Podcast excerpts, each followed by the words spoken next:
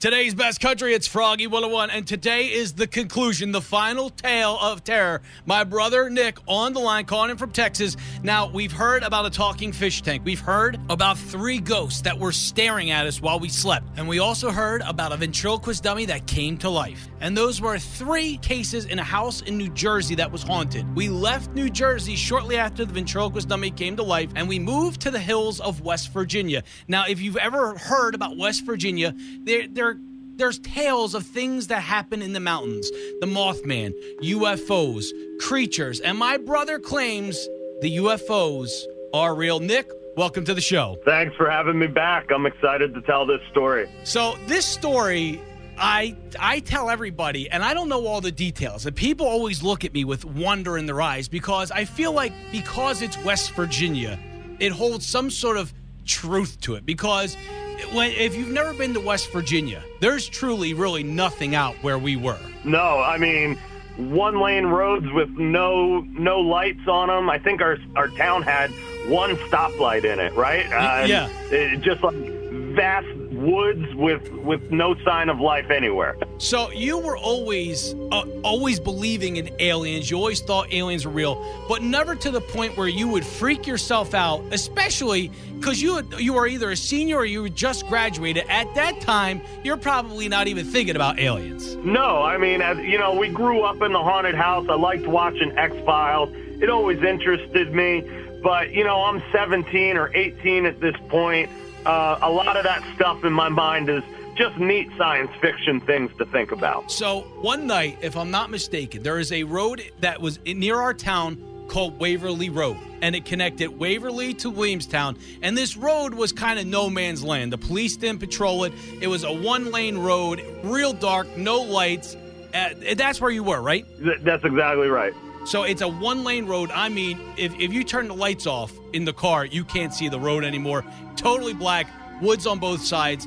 And you you knew someone that had a house on that road, is that right? Yeah, so we were in Williamstown and we were going out to pick up a friend who lived out in Waverly. It was me and my buddy James. And so we drive out this road and the road should only take about 10 minutes to get from Williamstown to Waverly. We get out to pick up my friend and it turns out he wasn't home.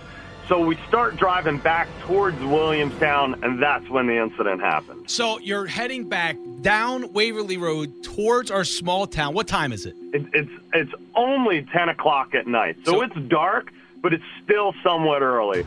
And the important part about this story is that the time frame's really important because we left with the intention to go pick up our friend and go back to another friend's house to watch a movie. Uh, they were going to wait for us to go pick up the friend and come back. So everybody's waiting on you guys to pick somebody up to watch a movie. So you know you have a time frame now. Right. It should only take about 20 minutes. The other friends were going to go get some pizzas. We were going to watch uh, watch a movie, eat pizzas, do what teenagers do on a weekend. So what happens? So all of a sudden, James and I are driving back, and everything in my truck starts freaking out.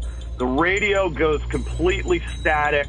All of the gauges on my truck instrument panel, they all start going haywire. I mean, it shows that the gas is empty, the gas is full, the uh, the engine's overheating. All of the lights, all the gauges, everything in the truck is going completely haywire. The cabin lights come on, they're flickering. The radio gets so loud. And then you know that noise when you open up your door and your door goes ding, ding, ding, ding. You know that noise? Yeah. That starts going off really, really loud. Headlight, I mean, pure chaos inside the truck. And my buddy James, all of a sudden, not able to take it anymore, screams, Stop! And as soon as he screams stop, everything goes back to normal. So this is a, I believe it was a 2002 Chevy S10. So this isn't like a newer car that had electronic digital interface. We're talking all analog knobs and things. So this isn't like a, a computer error. No. Well, so I had just put a CD player in this truck. So I thought, you know, because James and I are sitting there after everything goes back to normal, and we're still driving, mind you. And we said, what the heck was that? And I said, well, I did just put in a new stereo. So maybe I screwed something up. Maybe I switched some wires or something. You know, maybe that's the issue here. We look at the clock, and the clock now says it's one o'clock in the morning or twelve thirty. Basically, we lost about two and a half hours. But we said to ourselves, well, we just had this electrical or something happen to the truck. The time's probably off. Right. Now, this was also before cell phones.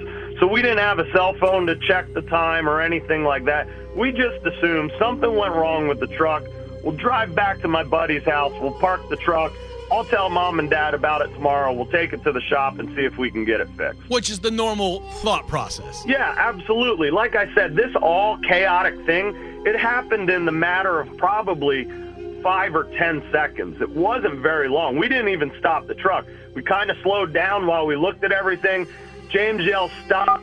Everything goes back to normal except the time is off and we keep on driving. So you finally get to where you're going. We're getting to where we're going. We go into my buddy's house and we see the end credits of the movie that we were supposed to watch playing on the TV screen. So you realize now something is definitely wrong. Yeah, and we say to our buddies, "Hey, like, what's going on? Is this an, is this a movie? Like, when are we going to start the movie?"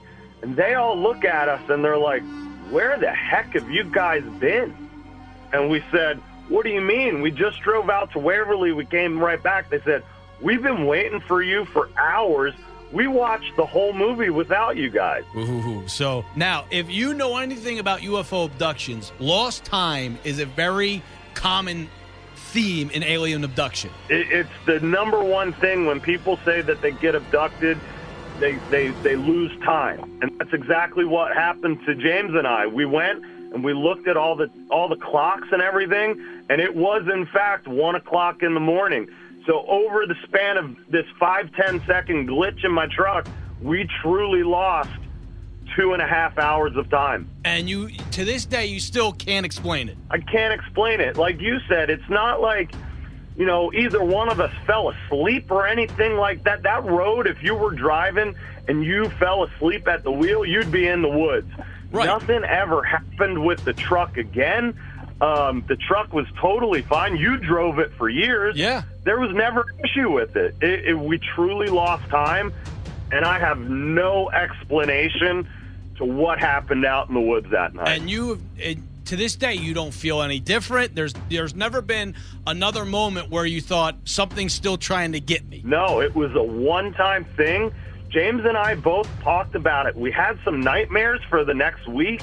Um, of like these weird things, but it was never, you know, it kind of passed and we never we never had another experience like that again. What were these nightmares? I never heard this part of the story. We had these nightmares of that night of something like a big flash and then there were these beings around us and it was like kind of weird. It was like really hazy, couldn't really remember, but we both had these dreams of these things being around us and like looking at us. Um, but they went away like a week later. What did they look like? I, you know, I it, it was weird. In the dream, I couldn't see any distinguishing features about them. It was just these things standing over us. Ooh. Now, It was weird. now you were in the Air Force. You're now uh, a veteran. You're in the Air Force. Do you believe in aliens? Yeah, I do. You know, I went back and forth, back and forth. Was when I was in the Air Force. I saw some really cool airplanes, and I was like, maybe that's what you know. I but I, I still absolutely believe in it because everything that I've done, seen, everything that I've done, um, I still can't explain why we lost that kind of time. So you're telling all of us we're not alone. No, no, absolutely not. I, I believe that they're out there and they're coming apparently. Um, and I would stay out of the hills of West Virginia because they're out there. Nick, thanks so much for joining the show. If anything else spooky happens, you got to call us. I absolutely will. Thanks for having me this week.